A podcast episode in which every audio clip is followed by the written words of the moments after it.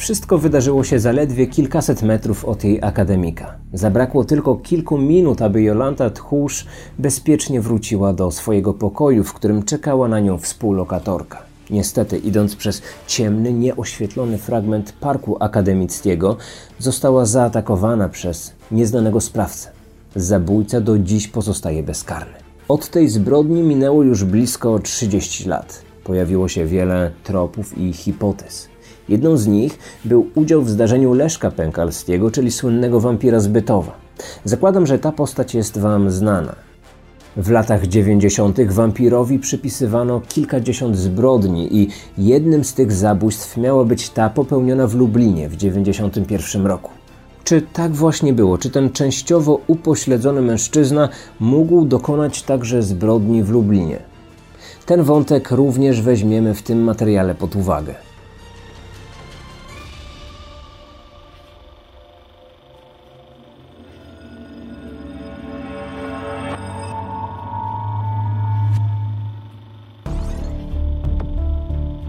Jolanta Tchórz pochodziła z oddalonej od Lublina o 60 km wioski. Była to dziewczyna pogodna, wesoła, ale i skryta. Nie była typem imprezowiczki. Miała przyjaciół, ale wolała spędzać czas spokojniej, zazwyczaj przy nauce. Wyjechała na studia do Lublina i podjęła naukę na Uniwersytecie Marii Curie Skłodowskiej na kierunku pedagogika specjalna. Była na czwartym roku i przygotowywała się do pracy magisterskiej. Mieszkała w tym akademiku. Z dwiema koleżankami dzieliła pokój 604.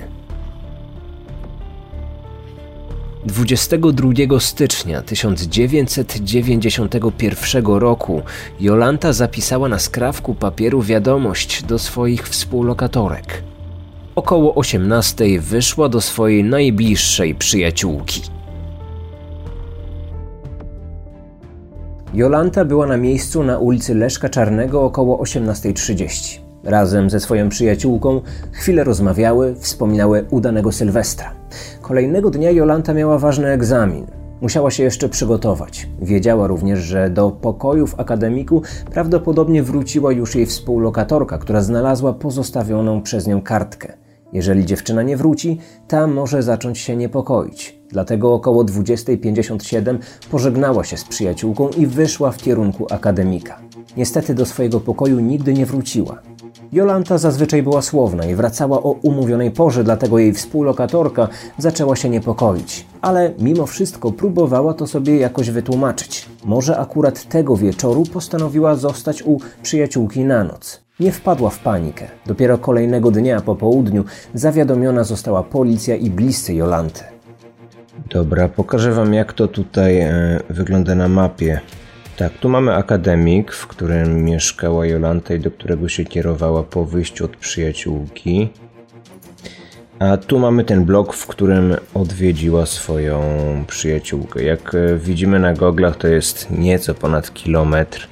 Mm, ta droga powinna jej zająć kilkanaście minut. Właściwie Jolanta znała tę drogę bardzo dobrze, bo w końcu mieszkała tutaj 4 lata i to do tej przyjaciółki często chodziła, często ją odwiedzała, więc to nie była dla niej żadna nowa trasa.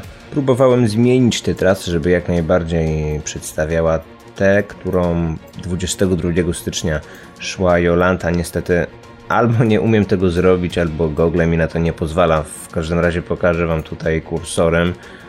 Jolanta po wyjściu tutaj z bloku szła równolegle do, do, do ulicy Głębociej, tutaj tym laskiem.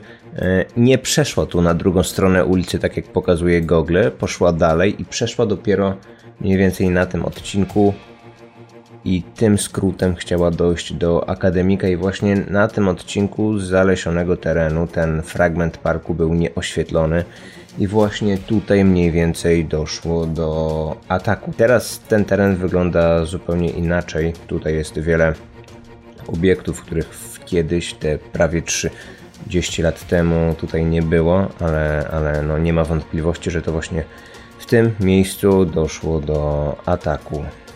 Zobaczcie, jak naprawdę niewiele brakowało, aby Jolanta e, dotarło do tego akademika, bo zdecydowaną większość trasy miała już e, za sobą. Tutaj to zabrakło dosłownie kilku minut. Wystarczyło wyjść z tego nieoświetlonego parku, przejść przez alejkę, przez jedną ulicę. Tutaj raczej nie było już zagrożenia, nie było już niebezpieczeństwa, bo jak widzicie, tu nie ma tego zalesionego terenu.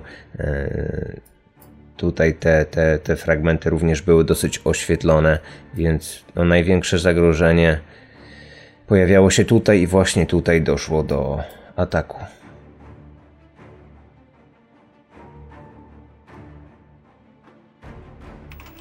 Adam Kwiecień prowadzi w sieci serwis Zbrodnie z Archiwum X. Przed laty zajmował się wieloma niewyjaśnionymi sprawami. Historia zabójstwa studentki z Lublina to dla niego jedna z najbardziej emocjonujących i intrygujących spraw. Zarówno Adam, jak i ja wierzymy, że powrót do tych starych, niewyjaśnionych zbrodni może pomóc. Nagłośnienie takich tematów to często jedyna nadzieja na jakąkolwiek zmianę. W pierwszej kolejności sprawdzono oczywiście wszystkie lubelskie szpitale. E, szybko okazało się, że Jolanty w tych szpitalach nie ma i nie było, ale już na tym wczesnym etapie śledztwa wykluczono możliwość, aby Jolanta oddaliła się dobrowolnie w nieznanym kierunku, bez powiadomienia kogokolwiek o, o takim e, zamiarze. Policjanci rozmawiają ze studentami i mieszkańcami akademików. Pojawia się coraz więcej informacji, że w parku pomiędzy uniwersytetem a akademikiem, w którym mieszkała Jolanta, dochodziło do dziwnych i podejrzanych zdarzeń. E, grasowali tam różnej maści e, dziwnie zachowujący się ludzie, e, ekshibicjoniści, zboczeńcy. Zdarzył się na przykład w czerwcu 90 roku przypadek, kiedy niezidentyfikowany ekshibicjonista zaczepił studentkę studentka mm, ledwo zdążyła się odpędzić od tego, od tego e, człowieka, a już po chwili zaatakował ją następny ekshibicjonista. Warto zaznaczyć, że do tych podejrzanych zdarzeń nie dochodziło wyłącznie na terenie parku akademickiego. Wiele sytuacji odnotowano w okolicy tego miejsca. Policja otrzymała aż kilkadziesiąt tego rodzaju zgłoszeń, a musimy pamiętać, że mm, z całą pewnością zdarzały się też tego rodzaju incydenty, y, które nie były zgłaszane. Więc to pokazuje skalę tego, y, tego zjawiska. Zaginięcie tej młodej kobiety w połączeniu z tymi dziwnymi sytuacjami, do jakich dochodziło w ostatnim czasie, nie zwiastowało niczego dobrego. Może i znajomi i bliscy Jolanty mieli jeszcze nadzieję na pozytywne zakończenie tej sprawy, ale policjanci przeczuwali już najgorsze. Przyjęli założenie, że dziewczyna najprawdopodobniej została zamordowana, że padła ofiarą zbrodni. 28 stycznia odnaleziono zwłoki. Ciało Jolanty Tchórz ujawniono w piątym dniu poszukiwań. Około godziny 15.10 znaleźli je dwaj policjanci biorący udział w poszukiwaniach. I okazało się, że ciało znajduje się na terenie pomiędzy ulicami Czwartaków a Lesława Pagi. Był to wtedy teren e, dawnej, nieczynnej wtedy już e, strzelnicy wojskowej. Był to teren zdziczały, zarośnięty, od, od dawna nie, nieużytkowany. Ciało Joli było dosyć starannie ukryte. Było przykryte kawałkami papy, a dodatkowo papata była przykryta y, śniegiem. Jolanta zginęła za sprawą silnych uderzeń w głowę. Ciosy zadano tępym narzędziem. Charakter obrażeń wskazywał na to, że mógł to być na przykład klucz do kół. Sprawca zdarł z Jolanty bieliznę. Niektóre z części jej garderoby nie zostały odnalezione. Czy zabójca wziął je ze sobą? Czy miało to być jego trofeum? Ciało Jolanty przez kilka godzin po zabójstwie spoczywało w pozycji na plecach, a kilka godzin po zabójstwie zostało odwrócone twarzą do ziemi i znalezione w takiej pozycji 28 stycznia. Zachodzi zatem pytanie, czy sprawca zabójstwa powrócił po kilku godzinach w miejsce zbrodni, żeby dokładniej ukryć ciało Joli, czy przywiózł ze sobą jakieś kawałki papy pod odsłoną nocy, mógł tam wejść i przykryć ciało Joli dokładniej niż zrobił to pierwotnie. Niewątpliwie był to atak z zaskoczenia. E, sprawca prawdopodobnie czaił się gdzieś pobliskich zaroślach i tylko wyczekiwał odpowiedniego momentu do uderzenia. Podszedł czy podbiegł do niej od tyłu. Sprawca zadał Jolancie ogółem y, cztery uderzenia. Spowodowały one pęknięcia kości czaszki oraz rozerwanie opon mózgowych. Sprawca przeciągał ciało Jolanty wzdłuż ogrodzenia pobliskiego. Tam jest w pobliżu y, stacja elektryczna. Łącznie przeciągał y, ciało Joli przez około 120 metrów.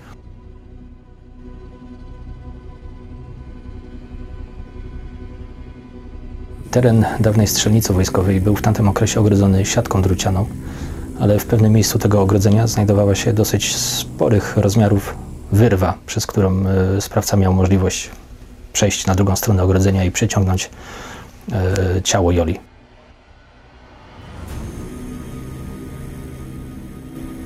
Y, wtedy nie było tam praktycznie żadnych budynków, same zarośla. Dzisiaj stoi tam nowoczesny kompleks budynków należących do Uniwersytetu Marii Curie Skłodowskiej.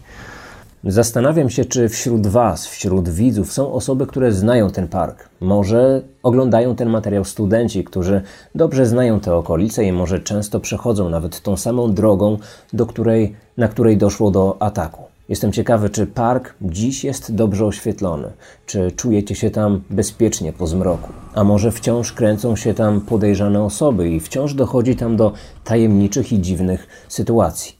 Dajcie proszę znać w komentarzu, myślę, że te informacje zainteresują widzów. Pies tropiący doprowadził policjantów do tajemniczej torby leżącej 20 metrów dalej. Były w niej rękawice, zamki do drzwi, gwoździe, pilniki do metalu i inne drobne narzędzia. Liczono na to, że to odkrycie może być przełomowe. Tym bardziej, że na torbie widoczne były brunatne ślady. To mogła być krew. Co więcej, udało się zabezpieczyć odciski palców. Jednak po jakimś czasie uznano, że ta torba nie ma żadnego związku ze sprawą, że te narzędzia nie należały do sprawcy. Prawdopodobnie były to narzędzia skradzione. Złodziej postanowił porzucić je właśnie w tym miejscu, z niewiadomych względów.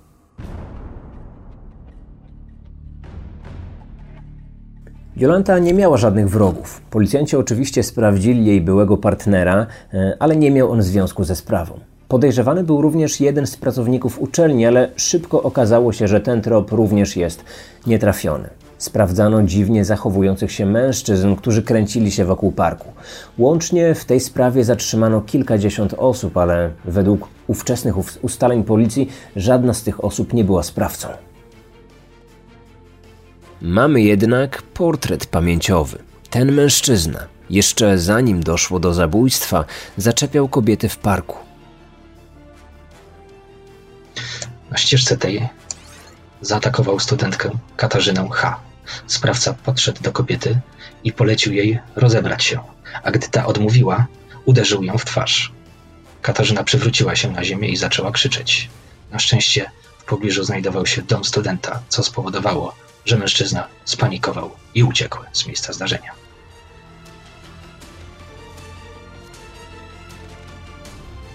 Kilkadziesiąt minut później, około godziny 20.45, miał miejsce kolejny incydent, tym razem po drugiej stronie ulicy Sowińskiego, już na terenie Parku Akademickiego.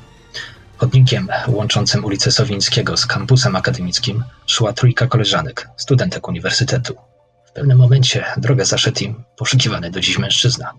Doszło do szarpaniny pomiędzy napastnikiem a kobietami. W końcu kobiety zaczęły głośno krzyczeć i dopiero ten moment spłoszył zboczeńca. Poddalił się w głąb parku, w stronę zachodniej jego części, czyli tam, gdzie niespełna pół godziny później została zaatakowana Jolanta Tchórz.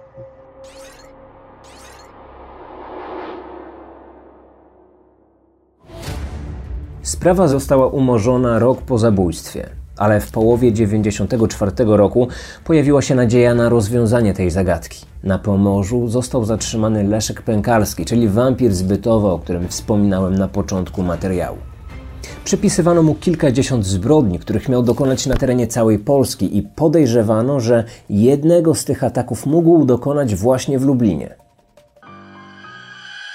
Leszek Pękelski został prawomocnie oczyszczony z zarzutu zabójstwa Jolanty Tchórz. Mam przed sobą kopię uzasadnienia wyroku Sądu Okręgowego w Słupsku, w którym możemy przeczytać taki fragment. Analizując wyjaśnienia Leszka Pękalskiego, nie sposób było nie odnieść wrażenia, iż bez większego przekonania przyznawał się on do zabójstwa w Lublinie, a nawet wykazał niezrozumiałą chwiejność. Raz potwierdzał, że napadł w Lublinie na dziewczynę, a innym razem zaprzeczał, by w ogóle był w tym mieście. Decydującymi w tej sprawie okazały się badania genetyczne, mianowicie na odzieży Jolanty ujawniono włos ludzki. Włos ten nie pochodził od Jolanty, pochodził od jakiegoś nieznanego jak dotąd mężczyzny. E, wyizolowano DNA z cybulki tego włosa i na podstawie dalszych badań e, wykluczono, aby włos ten mógł pochodzić od Leszka Pękalskiego. Nie istniały także żadne bezpośrednie i obiektywne dowody potwierdzające winę Leszka Pękalskiego, a zatem w opinii sądu mm, możemy, mm, możemy e, na podstawie opinii sądu możemy dzisiaj stwierdzić, że Leszek Pękalski, pomimo że oficjalnie był oskarżony o zabójstwo Jolanty Tchórz, w rzeczywistości z tym zabójstwem w ocenie sądu nie ma nic wspólnego. Mimo wszystko w wielu publikacjach i komentarzach na temat tego śledztwa Leszek wciąż jest z tą sprawą łączony. Dziś wiemy już, że całkowicie niesłusznie. Szansa na rozwiązanie sprawy wciąż istnieje. Policjanci dysponują ważnymi dowodami. Śledczy dysponują materiałem genetycznym wyizolowanym, jak już wspomniałem, z cebulki włosa, który znaleziono na odzieży. No a poza tym są jeszcze ślady linii papilarnych, jest kilka tego rodzaju śladów. Jeśli tylko uda się więc znaleźć podejrzanego, nie będzie problemu, aby sprawdzić, czy to on jest zabójcą. Może ten materiał ogląda teraz osoba, która jakieś nowe informacje śledczym będzie w stanie przekazać. A może sprawca za jakiś czas wpadnie zupełnie przypadkowo, dokona innego przestępstwa i jego dane znajdą się w policyjnej bazie, i wtedy okaże się, że to właśnie ten poszukiwany zabójca. Zastanawiacie się pewnie, jaka jest na to szansa i przede wszystkim, czy akta tej archiwalnej sprawy wciąż znajdują się na biurku śledczych. Zapytaliśmy o to rzecznika policji w Lublinie. Sprawą tą zajmują się policjanci z lubelskiego archiwum X, a więc kryminalni z Komendy Wojewódzkiej Policji e, w Lublinie. E, wykorzystujemy nowe techniki e, wykrywcze. Materiał został już ponownie przeanalizowany, między innymi dzięki temu wyłoniliśmy DNA sprawcy i czynności w sprawie tego zabójstwa nadal trwają. Jeżeli zaś chodzi o przedawnienie tej sprawy, to nastąpi ona po 40 latach od zabójstwa, więc e, zakończy się ten okres w 2031 roku. Na koniec podsumujmy sobie jeszcze to wszystko. Obrażenia na ciele Jolanty nie wskazywały na to, aby sprawca był sadystą seksualnym. Gdy zadał kilka obrażeń i dziewczyna straciła przytomność, on nie pastwił się już nad ciałem. Nie zależało mu na tym, aby ofiara cierpiała. Dlaczego zabił? Co do tego pewności nie mamy, ale policjanci założyli, że sprawca najprawdopodobniej kierował się motywem seksualnym. Takie założenie przyjęto głównie ze względu na to, że z ciała Jolanty zniknęła część bielizny. Niestety nie wiemy, czy dziewczyna została zgwałcona. Według ustaleń profilera, bo taki specjalista również nad tą sprawą pracował, e, możemy wnioskować, że sprawca mógł mieć od 25 do 30 lat. Był to mężczyzna prymitywny, agresywny i o niskiej kulturze osobistej. Mógł być w nieudanym związku małżeńskim. Według tych założeń sprawca może mieć dziś około 60 lat. Może wciąż żyje, może wciąż mieszka w Lublinie, może pojawia się w parku, w którym kiedyś dokonał ataku. Może wychodzi tu na spacer z dziećmi, może wyprowadza w parku psa. I być może niepokoi go teraz myśl, że ktoś postanowił wrócić do tej sprawy po kilku latach. Może boi się, że ktoś, ktoś z jego znajomych lub bliskich skojarzy pewne fakty i na tej podstawie uda się ustalić sprawcę.